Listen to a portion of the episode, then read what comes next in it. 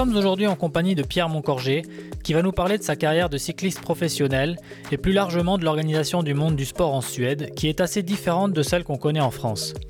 Moins subventionnée à haut niveau, mais pratiquée avec assiduité par de nombreux Suédois, l'activité sportive est très ancrée et favorisée en Suède dans une approche qui privilégie davantage la santé pour tous à la recherche de la performance. Rien n'empêche toutefois de se mesurer aux milliers de participants des épreuves du Svensk Klassiker ou de Göteborgs Valvet, qui rassemble à lui seul plus de 60 000 participants chaque année et est ainsi le deuxième semi-marathon le plus important du monde. Finalement, parler de sport, c'est aussi mettre en lumière tout un pan de la société suédoise, de son organisation et de ses valeurs, et nous sommes heureux de pouvoir approfondir ce sujet avec Pierre dans ma vie en Suède. Donc bonjour Pierre et merci d'être avec nous aujourd'hui. Bonjour, merci de m'avoir invité. Alors, qu'est-ce qui t'a conduit en Suède euh, pour commencer? Pour commencer, c'est euh, comme beaucoup de, Français ou d'étrangers en général, c'est l'amour. Euh, j'ai déménagé en Suède en fin 2013 pour vivre avec ma copine suédoise. Et ça avait aussi un lien assez fort avec, avec le sport puisque c'est en, en, déménageant en Suède que j'ai trouvé ma première équipe professionnelle euh, euh, de cyclisme en 2014. Et est-ce que tu es venu en Suède à vélo? Non, c'est un, un, projet que j'aimerais beaucoup faire. Il y a, je crois qu'il y a environ 2000 km entre euh, Uppsala où j'habite maintenant et Lyon, ma ville d'origine. Et c'est vrai que ce serait un... J'ai fait quelques voyages en vélo comme ça, en bikepacking ça s'appelle. et c'est un, un trajet que j'aimerais faire un jour, mais je ne l'ai pas encore fait. Bon, bah alors, euh, on souhaite que, tu le fasses et, peut-être que tu le, commenteras ou le, photo euh, publiera, euh, auquel cas on te suivra avec, avec grand intérêt. Alors, donc tu es arrivé en Suède et tu n'étais pas professionnel et tu es passé pro dès ton arrivée? Comment ça s'est passé? Voilà, donc j'ai commencé le cyclisme assez tard, à l'âge de 16 ans, mais je me suis mis à fond très vite pendant les années juniors, 17-18 ans et les années espoir, donc en dessous de, de 23 ans. Et après trois ans dans cette catégorie euh, espoir, euh, j'étais vraiment dans les, meilleurs Français et j'avais euh, éventuellement l'opportunité de faire une carrière en France, mais l'attraction de la Suède était plus forte puisque voilà, je, voulais, rejoindre ma copine et, vivre avec elle en Suède. Et, mais j'ai pas abandonné mon projet sportif pour autant, puisqu'en en arrivant en Suède, une nouvelle équipe s'est montée avec les meilleurs coureurs suédois. C'était une équipe suédo-américaine. Euh, et, j'avais un, CV suffisant pour, euh, pour la rejoindre. Donc euh, c'est ce qui m'a permis de, de, passer le saut entre, entre les rangs jeunes espoirs et, le, et, les, rangs professionnels. Et alors concrètement, comment ça, comment ça s'est passé? Tu as vécu de ça uniquement pendant, pendant une période? Tu, ça, se passait comment ton quotidien? Alors euh, déjà j'ai continué mes études, euh, donc je faisais un master en enseignement à distance, euh, ce qui est essentiel pour continuer le, cyclisme parce qu'en fait beaucoup de courses se passent à l'étranger, donc c'est un sport qui nécessite énormément de voyages, toujours de voyages. Et finalement j'habitais en Suède mais c'était plus une base qu'autre chose puisque pendant, pendant 5 ans, donc les, les 5 ans qui ont suivi à partir de 2014 où j'ai été professionnel, je voyageais entre environ 150 jours par an. Donc, euh, donc j'habitais en Suède, mais c'était plus, euh, c'était plus une base. Euh, et, et, voilà, et donc pendant, les, pendant la, saison forte de sportive qui est, qui est du printemps à l'automne, je passais essentiellement mon temps à faire des courses à travers le monde et quand j'étais en Suède à m'entraîner. Et puis pendant l'automne et l'hiver, je rattrapais le plus possible mes études et j'essayais d'avancer le plus possible de mon master.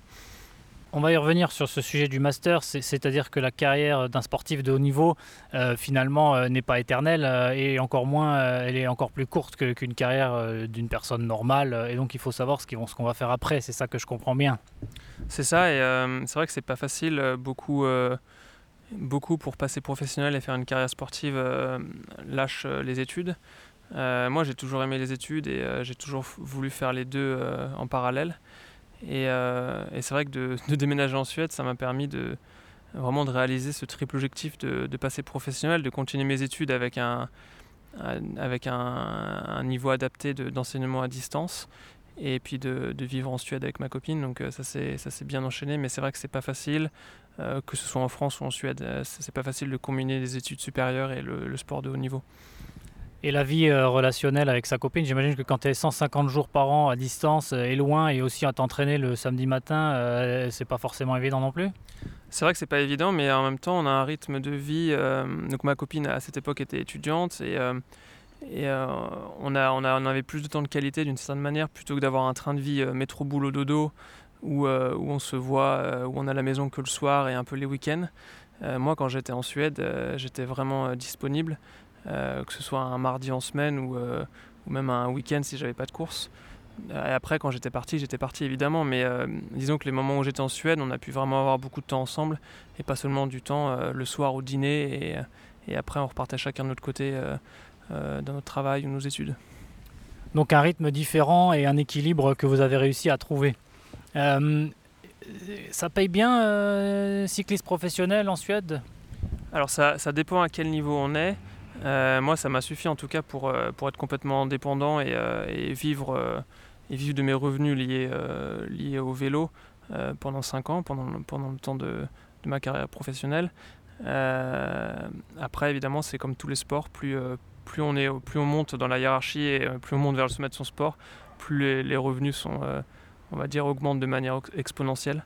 Euh, mais moi, mon seul objectif, c'était à cette époque, c'était assez, suffisamment heureux juste d'en vivre en fait, d'avoir suffisamment d'argent pour pour payer pour payer mon loyer, pour payer tout, voilà, pour subvenir à tous mes besoins et plutôt sans, aucun problème et continuer mes études en parallèle et pas avoir besoin de, de faire un petit boulot à côté en plus. Qu'est-ce qui font les qualités d'un grand coureur euh, cycliste euh, en ce qui te concerne?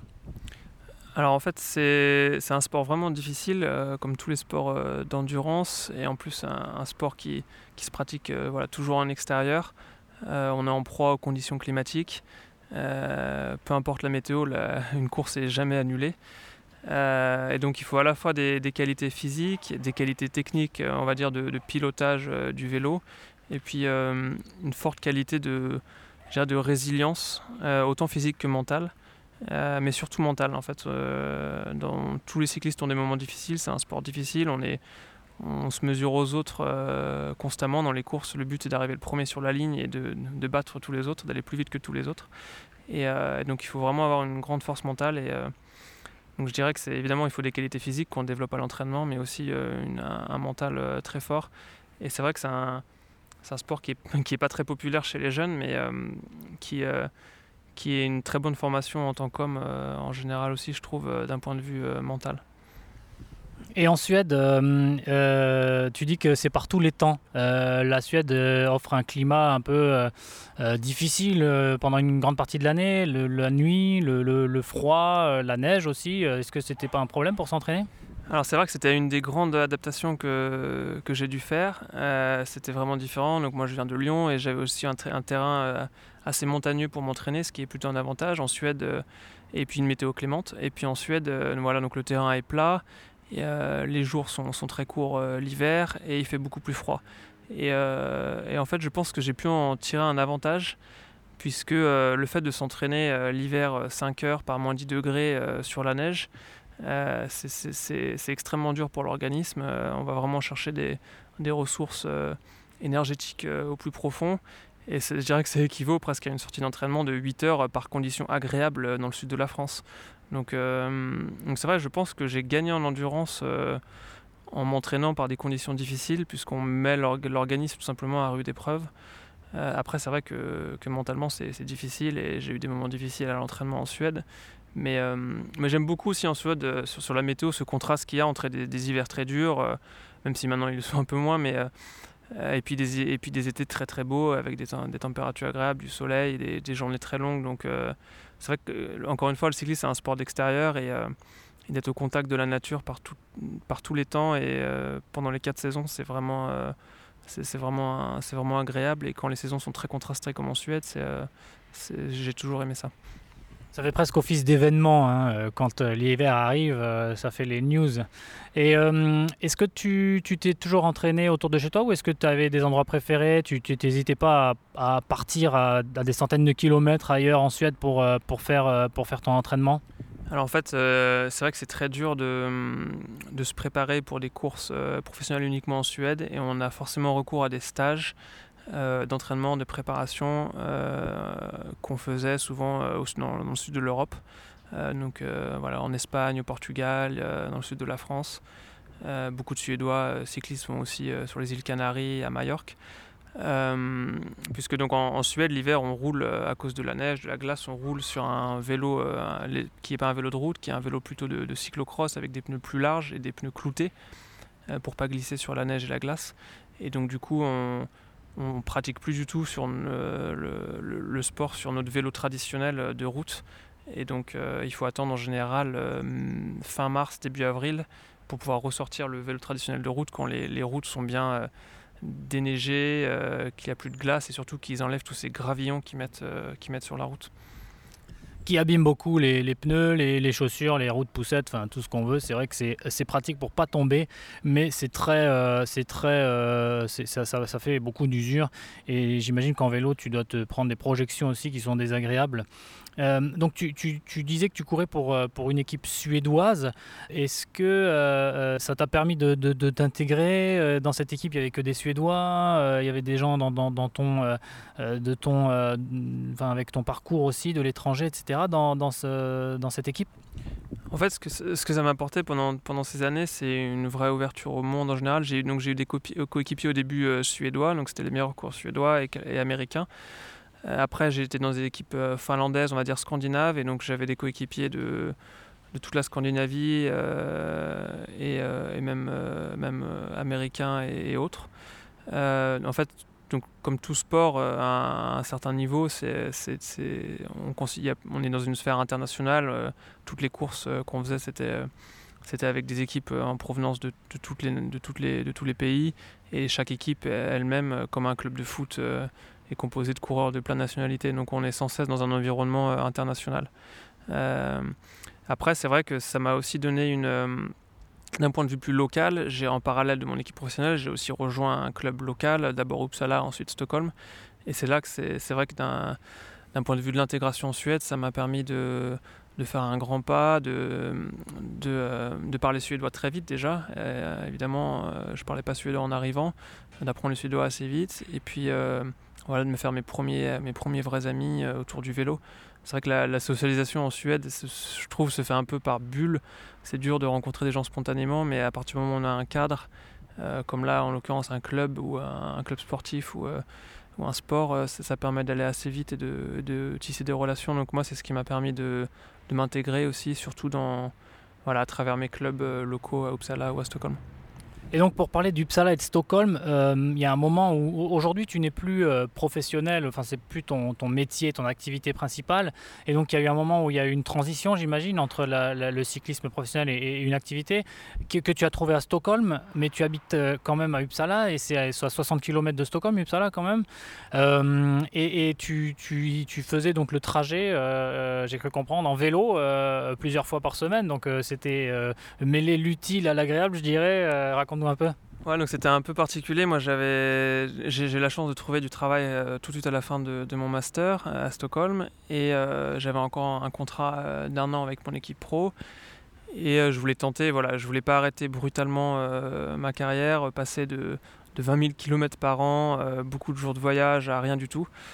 Euh, donc j'ai continué cette année-là en travaillant à 100% euh, normalement et euh, avec mon équipe professionnelle. Donc j'ai pas pu faire tout le calendrier de course, j'avais fait environ que deux tiers des courses. Mais pour faire ces deux tiers du, calendrier de course, j'avais dû prendre quand même tous mes congés, plus un mois de congés sans solde l'été pour faire une course en Chine. et donc pour maintenir mon, niveau tout en travaillant, c'est vrai que j'ai... Encore une fois, j'ai fait d'un désavantage le fait d'habiter assez loin de son travail. j'ai essayé de, de transformer en, un avantage en faisant ce trajet en vélo de, donc de 70 km entre Uppsala et Stockholm, euh, souvent euh, donc, euh, à jeun.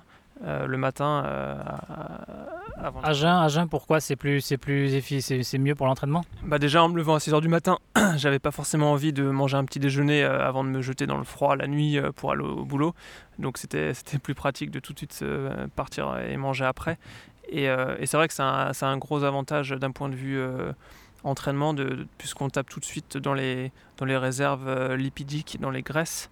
Et donc en faisant deux heures d'entraînement à jeun, et ça, vaut un peu pour tous les sports, c'est un peu l'équivalent des deux dernières heures d'un entraînement plus long où dans un premier temps on tape dans les glucides et ensuite dans les lipides. Donc c'est vrai que d'un point de vue endurance et entraînement, c'est un entraînement de bonne qualité. Et donc voilà, donc j'ai fait ça toute l'année 2018 en faisant le trajet plusieurs fois par semaine, euh, soit avant. Et puis aussi, d'un point de vue entraînement, ça me permettait de faire ce qu'on appelle du bi-quotidien. C'est quand on fait deux entraînements par jour. Et donc là, en faisant 70 km, deux heures de vélo le matin, deux heures ou un peu plus même euh, le soir. C'était aussi un entraînement de qualité. Ça m'a permis en 2018, paradoxalement, d'avoir plutôt une bonne saison alors que je travaillais à 100%. C'était plus le côté mental qui était épuisant puisque voilà, je travaillais du lundi au vendredi. Le week-end, euh, j'allais faire une course en Angleterre, au Danemark ou, euh, ailleurs. Et euh, le lundi matin, il fallait être tout frais euh, au travail à 8h30. Donc c'était plus mentalement usant et je savais que c'était que, provisoire sur, sur une saison. Quel courage, bravo de. de c'est finalement c'est le cœur d'un champion, je dirais, qui, qui, qui, qui est performant dans son travail et aussi qui cherche la performance dans son sport. Euh, je pense que tout le monde n'est pas. Euh, donc tu dis deux heures pour, euh, pour y aller. si tu es à la bourre pour aller au travail, ou tu as oublié tes clés par hasard, tu fais, tu fais comment? C'est vrai que c'est un peu stressant parce que c'est un, trajet assez lent et donc 70 km c'est 2 heures quand tout va bien, quand il y a un petit peu de vent dans le dos, mais ça peut vite être 2h20 voire 2h30 si y vent de face, puisque c'est un trajet nord-sud ou sud-nord et s'il y vent de face ou si je sais pas j'ai une crevaison et, et donc c'est vrai que j'essayais de toujours de de me prévoir une bonne marge pour, euh, pour, euh, et surtout de ne pas, faire de, de pas faire ce trajet euh, les jours où, où j'avais des réunions tout le matin. Mais bon, paradoxalement, prendre le train me, me garantissait pas plus d'arriver à l'heure à une réunion. Oui, alors les trains en Suède, ils sont pas toujours ponctuels, c'est un autre sujet et peut-être qu'on y reviendra un jour dans un épisode spécifique. Euh, peut-être pour passer, euh, pour terminer sur, cette, sur cet épisode qui, te concerne euh, plus personnellement sur le cyclisme et passer à un sujet un peu plus large qui est le sport en Suède. J'ai une question sur le Tour de France qui part de Copenhague en 2021. Pour toi, est-ce que c'est scandaleux ou est-ce que c'est une bonne nouvelle? Non, c'est une bonne nouvelle. Hein. En fait, beaucoup de gens se méprennent en pensant que le Tour de France, c'est le Tour de la France et on fait un tour euh, à l'intérieur des frontières. Mais en fait, ça fait déjà très très longtemps dans l'histoire du Tour qu'il y a eu des départs. Et on parle bien juste de départ, donc de une ou deux étapes euh, qui sont faites dans les pays voisins ou dans d'autres pays. Et, euh, et, donc le Tour, c'est maintenant, c'est l'événement le, plus connu du cyclisme. C'est le troisième événement, troisième événement sportif mondial après la Coupe du Monde de foot et les JO. Et donc, euh, ça a un rayonnement, un rayonnement vraiment international. Euh, et, donc, le fait de, s'exporter, de faire des départs, encore une fois, qui sont juste après, on revient toujours sur le territoire français, mais euh, de faire des départs à l'étranger sur 2-3 jours, c'est un coup de projecteur sur notre sport qui est énorme. Et, d'autant plus comme à Copenhague, quand il, est, quand il est lié à la pratique du vélo en général. voilà, au Copenhague, où plus de la moitié des habitants, je crois, vont, à leur, vont à leur travail en vélo. Donc c'est c'est un peu une grande fête du vélo et pourquoi pas faire cette grande fête du vélo sur un week-end à Bruxelles, à Copenhague ou, euh, ailleurs ou à Londres. Bah écoute, euh, moi je trouve aussi que c'est une très bonne euh, nouvelle et, j'aimerais bien pouvoir y aller d'ailleurs à l'occasion si, si, si, si, le, si la, situation sanitaire le permet et le temps. Euh, c'est vrai qu'on présente plus souvent Copenhague comme une euh, ville du vélo euh, que, Stockholm ou la Suède. la Suède, c'est moins plat, Stockholm, hein, donc c'est pas vraiment. il y a des vélos, mais c'est bien aménagé, mais c'est pas totalement la même chose. En fait, je crois que dans les années 70-80, comme dans beaucoup de villes européennes par ailleurs, il y avait beaucoup plus de trajets faits en vélo que maintenant. Et après, c'est vraiment la, voiture qui a pris le dessus, euh, sauf aux Pays-Bas, qui, très tôt, pour, des raisons de place euh, géographique, a, investi sur, le vélo les pistes cyclables. Et euh, c'est vrai que la Suède a un petit train de retard. ça vaut aussi pour le, sport de haut niveau, puisque les pays voisins comme la Norvège et le Danemark ont des, meilleurs cyclistes en général que la Suède, des cyclistes qui participent au Tour de France, etc. Et d'un point de vue des infrastructures, c'est vrai que euh, Stockholm, euh, c'est sûr que ça reste beaucoup mieux que, beaucoup de villes en France, mais par rapport à des villes euh, hollandaises ou des villes comme Copenhague, voilà, les, cyclistes sont encore un peu mis à la marge sur la voie publique. Alors venons-en justement à, ce que, enfin, ça, fait une bonne transition parce que tu disais que euh, la Norvège ou le, Danemark peuvent mettre, aligner des coureurs euh, sur le Tour de France par exemple, mais, plus largement, tu t'es, tu t'es intéressé à la question du sport en Suède euh, et donc le sport comme une organisation. et si on prend un, point de comparaison avec la France, la structuration de la pratique, comment, comment est-ce qu'elle est en Suède comparativement à la France? C'est vrai que j'ai mis un peu de temps à le réaliser en arrivant ici. En Suède, euh, en France, pardon, on est, en tant que sportif de haut niveau, on est assez bien encadré. Euh, dès les années juniors, moi j'avais voilà, un statut de sportif de haut niveau, un suivi médical euh, assez, assez pointu qui, permet de, avec des prises de sang, etc., de voir si on n'est pas de carence, des choses comme ça. aussi des tests antidopage évidemment. en Suède, d'un coup, voilà, on est laissé, on est un peu laissé à son compte il faut plus s'organiser soi-même. On va dire que le, la fédération et les, pouvoirs publics en général investissent moins sur les individus. Et euh, c'est à chacun un peu de, euh, de créer sa petite équipe autour de soi, son, petit staff euh, pour, pour l'accompagner dans sa pratique. Et, et donc c'est vrai que c'est assez différent et, et globalement c'est un peu le, le, reflet de la conception du sport euh, en Suède où euh, ce qui compte, c'est vraiment le, sport pour tous, le sport santé, c'est que tout le monde fasse du sport, mais euh, pour être en bonne santé avant tout. Et on, attache assez peu d'importance, j'ai l'impression, au, sommet de la, au, sommet de la pyramide, si je puis dire, enfin, au, sport de haut niveau. et à la compétition en fait en général alors qu'en France c'est vrai qu'on a une, une forte, une forte tradition de voilà d'essayer de, produire des champions, de, d'avoir des objectifs de médailles élevés à chaque euh, Jeux olympiques, qui après déclenchent des politiques publiques pour accompagner les sportifs euh, vers ces médailles-là. Euh, en Suède, voilà, c'est, différent, c'est un peu moins, un peu moins c'est pas du tout tourné vers le haut niveau, et, et c'est vrai qu'il faut, il faut se débrouiller un peu plus dans son coin. Donc ça, a été un peu euh, une différence. Euh, donc, par exemple, en arrivant en Suède, paradoxalement, je, suis passé pro, mais j'avais plus aucun suivi médical. Il fallait, pour ça, il fallait que je m'organise moi-même. Euh, et puis, je me suis rendu compte que, par exemple, mes coéquipiers suédois, ils étaient presque, ils n'étaient pas du tout assistés en quelque sorte, mais c'était un peu des auto-entrepreneurs. Ils, allaient chercher des sponsors locaux avec leur, leur supermarché local, leur coiffeur local. Ils développaient en parallèle de leur de leur activité de cycliste, ils développaient des activités de coaching, de conférenciers, de, euh, voilà, au sein de, leur, euh, de leur ville, ils étaient des petites stars. Et, euh, et ça, ça a aussi des, des, côtés positifs, puisque ça les aide dans leur reconversion. Oui, c'est ça. C'est vrai que ça a l'air d'être. ils ont l'air d'être plus livrés à, eux-mêmes, comme tu, comme tu le dis. Mais mais euh, bah là, je pense tout de suite à, Zlatan qui, lui, bon, n'a pas vraiment besoin euh, d'attention ni, ni d'argent, j'imagine, mais qui a, qui a cette capacité à se marketer, à se vendre, à créer une image.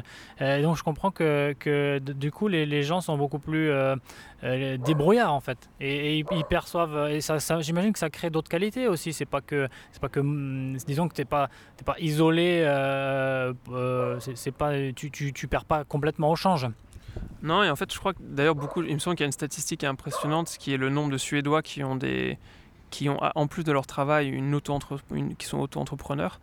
Et donc, euh, tous les sportifs de haut niveau, euh, surtout dans les sports individuels, peut-être moins dans les sports collectifs comme le foot, mais tous les sportifs de haut niveau dans les, dans les sports individuels ont, euh, ont une auto-entreprise avec des activités qui leur apportent des revenus complémentaires et qui, qui les aident aussi à à préparer leur, euh, reconversion. Donc euh, non, ça n'a pas que des désavantages, c'est assez formateur, mais euh, c'est dur quand on est jeune de, se projeter, de, déjà dans un premier temps parce qu'on a besoin de ces sponsors locaux, on a besoin pour on a besoin de, produire de l'activité en parallèle de son sport pour, pour vivre, pour joindre les deux. Alors qu'en France, on a un peu plus aidé. On va dire que il y, a, un peu plus euh, d'aide publique et souvent d'aide de, des équipes en, général. Donc c'est peut-être un peu effrayant pour les jeunes, il faut vraiment s'engager à fond pour, euh, pour que ça marche, créer son, image de marque et la, la travailler tout le temps. Et est-ce que tu penses que ce modèle, cette, cette, façon de fonctionner, cette organisation où on laisse les gens peut-être plus livrés à eux-mêmes, euh, en tout cas dans le haut niveau, euh, c'est quelque chose qui vaut par ailleurs dans, l'organisation de la société suédoise C'est vrai que c'est un peu, ça reflète un peu l'individualisme euh, qui est plus fort euh, en Suède qu'en France, je trouve. c'est assez marquant parce que par exemple, Riksidrotverbundet qui, qui distribue quand même des, subventions. C'est la, pardon, c'est la Fédération nationale du sport. Comment tu traduirais C'est la Confédération des sports suédoises, donc c'est un peu l'organisation parapluie qui est au-dessus de toutes les fédérations nationales, toutes les fédérations de, des différents sports. et donc c'est un peu l'équivalent, c'est le comme dans euh, en Suède, les ministères sont, tout petits et c'est les agences qui ont, qui ont plutôt le, pouvoir public. Et donc eux, on va dire que le ministère des Sports est presque très très très restreint. Et c'est cette agence euh, Riksidrottsförbundet qui est euh, qui, qui fait la politique du sport en Suède. Et donc eux, c'est assez marrant parce qu'on voit assez tôt dans leur statut, dans leur organisation, que ils écrivent que chaque sportif a la responsabilité, a une responsabilité individuelle de, mener sa carrière, etc.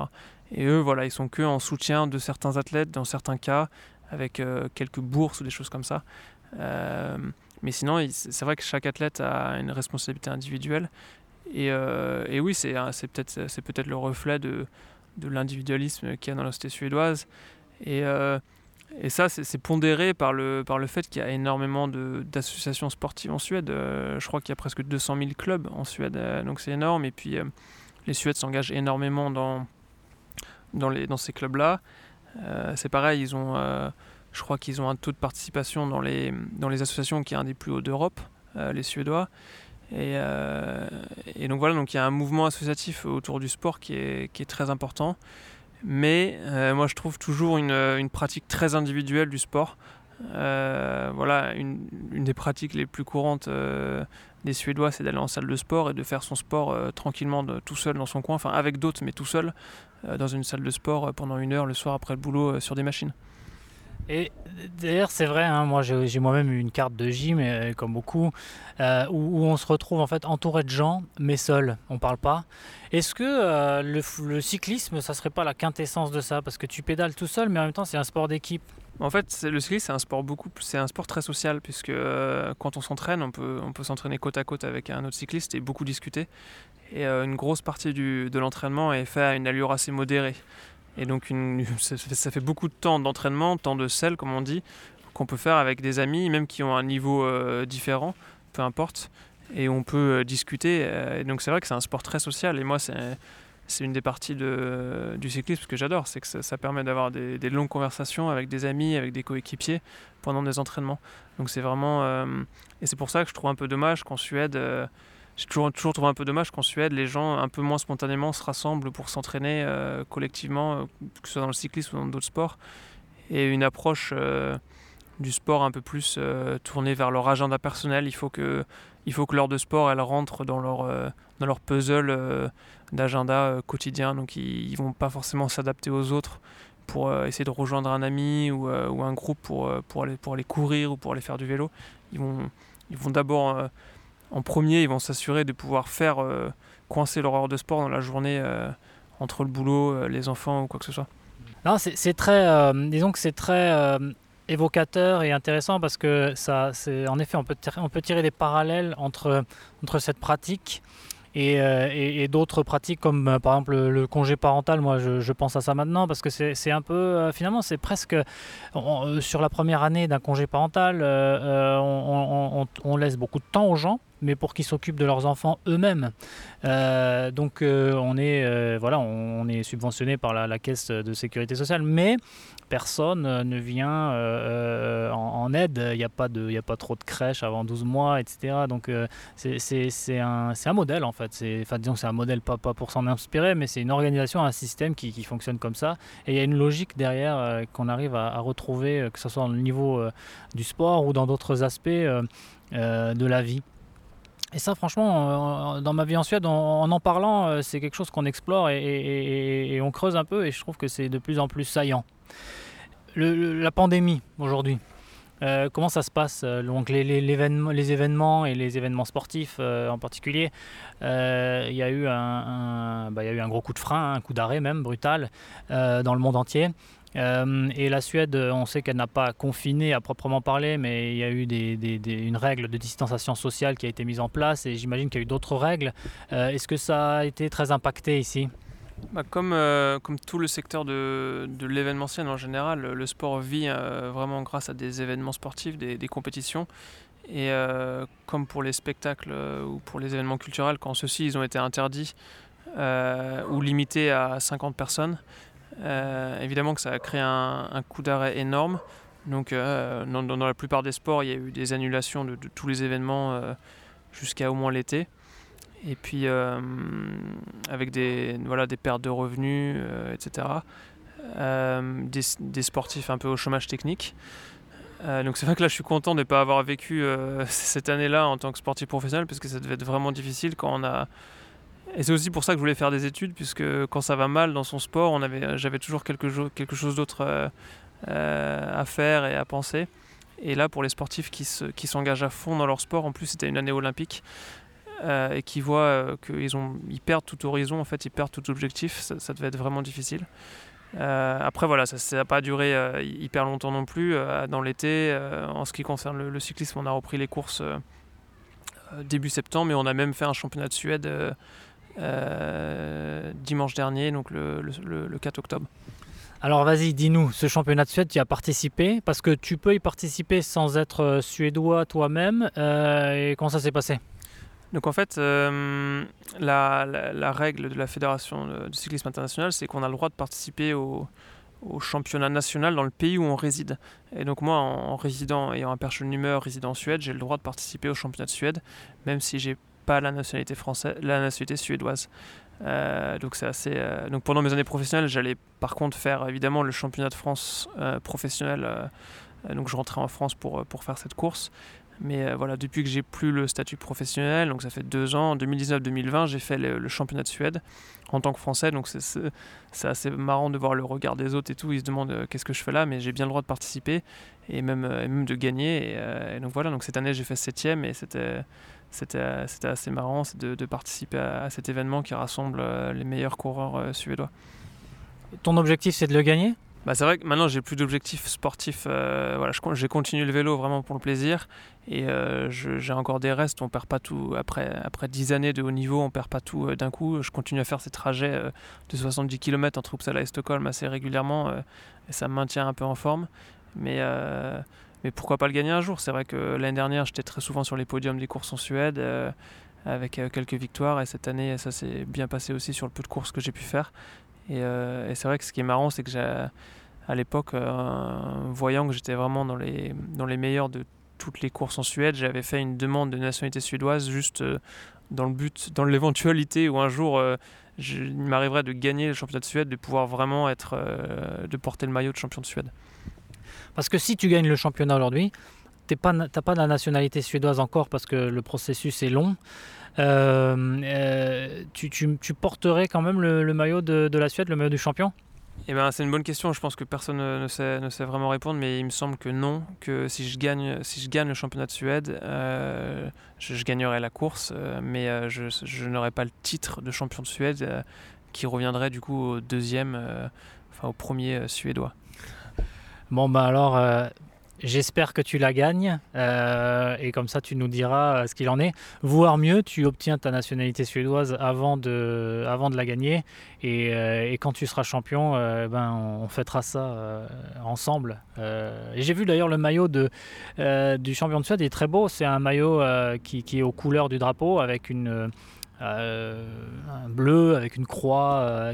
Ouais, hein, c'est ce qui est, assez marrant dans le, dans le cyclisme en fait. Donc les championnats nationaux ont lieu une fois par an. Et donc les, cyclistes qui gagnent cette course dans leur pays, ils, reçoivent un maillot aux, couleurs du, drapeau de, leur pays, qui après ils portent toute l'année. Donc c'est vrai que ça a une valeur. Euh, donc le champion de France a un maillot tricolore qui va porter pendant toute l'année sur toutes les courses. Le champion de Suède a un maillot aux couleurs de, du drapeau qui va porter pendant un an sur toute la course. Donc c'est vrai que c'est un, événement important et puis, euh, et puis voilà, ça donne un maillot distinctif euh, qui, est, euh, qui, est, qui est très fort symboliquement. Et c'est un modèle unique, hein. j'imagine qu'on ne peut pas se l'acheter dans le magasin du coin parce que sinon tout le monde serait champion de Suède, c'est ça? Non, bah, on peut toujours l'acheter à droite ou à gauche, mais, mais sans avoir le titre, c'est bon, comme acheter un maillot de l'équipe de France de foot deux étoiles, ça ne veut pas dire qu'on était champion du monde. Bon, voilà qui est dit. On va conclure? J'ai quelques petites questions de conclusion euh, qui reviennent. Qu'est-ce qui te plaît le plus ici en Suède? Euh, j'ai déjà parlé du contraste entre les saisons. Euh, je, vis assez bien la, météo. la qualité de vie est, géniale et vraiment, vraiment excellente. Euh, c'est vrai que la vie en général, j'ai jamais pensé pour l'instant à un retour en France. Euh, voilà, le système social, le, respect, le bon équilibre entre la, vie professionnelle et la vie privée l'accès à la nature, euh, c'est vrai que c'est en tant que sportif, c'est très important. On a envie d'aller courir, on a envie de faire du vélo, ça veut dire qu'on a envie de s'échapper de, la ville très rapidement. Et là, même, à Stockholm, encore plus à Uppsala, on, trouve euh, rapidement un parc ou, euh, plus de la campagne et de la nature très belle et très accessible. Et ça, c'est peut-être ça le plus important finalement, c'est euh, pour moi, c'est cette accessibilité. Euh, j'adore Lyon, la, ville où je viens, mais c'est vrai que c'est. Et encore, c'est pas Paris, mais c'est une ville beaucoup plus grande, beaucoup plus polluée. Et, euh, et c'est vrai que non, c'est ça, c'est l'accès à la nature, où qu'on soit en Suède, c'est vraiment un des points forts de la vie ici, je trouve. Et qu'est-ce que tu aimes le moins ici? Qu'est-ce que j'aime le moins? Ah, ça, reste, euh, ça reste le mois de novembre. Euh, ça reste le mois de novembre, pour moi c'est le plus dur, les, jours très courts, euh, toujours pas de neige. et c'est vrai que voilà, ça a été toujours le, mois le plus difficile à gérer dans, ma pratique sportive et même aujourd'hui j'ai toujours... Voilà, c'est pas un mois que j'apprécie particulièrement et la météo a un grand impact finalement sur, sur, sur nos vies. et après, après Noël arrive et en général il y a un peu de neige qui arrive aussi en janvier-février. Euh, de la glace sur les lacs, on peut faire du patin, etc. Mais, mais le mois de novembre, les, premiers jours très sombres, quand les feuilles, euh, quand les couleurs ont disparu, c'est toujours c'est ce que j'aime le moins en Suède. Oui, ce fameux mois de novembre, il, fait mal à tout le monde et, même aux Suédois hein, d'ailleurs. Il paraît que c'est comme le cholestérol, c'est-à-dire euh, c'est pas genre de mieux en mieux on s'y habitue, c'est plus au début on s'en rend moins compte et plus le temps passe, moins c'est bon et plus on, le sent et, ça pèse. Euh, mais euh, je suis d'accord, le côté mois de novembre, le changement d'heure fin octobre et, l'entrée dans, l'obscurité de, l'hiver, c'est compliqué et ça arrive comme une, comme une chape, ça tombe un peu comme une chape de plomb, ça arrive très vite. Euh, donc tu ne dois pas partir, j'ai compris. Euh, euh, tu, tu, dois rester ici toujours? C'est, impossible de dire à long terme, même à moyen terme, mais à court terme, c'est sûr que j'ai envie de, envie de rester. après, je remarque que dans, mes, dans mes amis qui ont des conjoints ou des conjointes suédoises, c'est toujours eux qui viennent en Suède et qui y restent. Donc peut-être que c'est aussi ce qui m'attend et j'imagine que c'est pas que la qualité de vie en Suède est pas est pour quelque chose. T'as pas d'enfant encore? Non. Tu verras quand tu auras des enfants, ça, sera une raison de plus de rester, je pense. c'est sûr que le congé, même si en France on a, on a, augmenté le congé euh, euh, parental euh, pour les papas, on l'a porté à un mois, on est encore très loin des standards suédois et les standards suédois, il y, a peu de, il y a peu de pays dans le monde qui rivalisent avec, avec ça. Champion du congé parental, la Suède. Est-ce que tu voudrais faire passer un dernier message à nos auditeurs? Le micro est ouvert si tu veux. Euh, non, en fait, du sport, c'est excellent pour, euh, pour la santé euh, mentale, pour la santé physique. ça, aide, ça aide au quotidien à trouver un équilibre. voilà, on développe des facultés parfois qui sont méconnues, comme, comme la mémoire, de, de se retrouver avec soi-même pendant, pendant une heure de course à pied ou deux heures de vélo. Ça, ça permet de trier ses idées. Moi, ça m'a beaucoup aidé de, de, faire du vélo dans mes études, puisque euh, ou même dans mon travail, puisque voilà, quand, on, quand on fait du sport, euh, surtout à une allure assez modérée pendant, pendant du temps, ça permet vraiment de trier les pensées et, euh, et même d'avoir des idées. Donc, donc voilà, non, le, mon message, c'est d'encourager tout le monde à faire du sport. Un excellent message. merci beaucoup pour cet entretien, Pierre, et peut-être à une prochaine fois. Merci, à bientôt.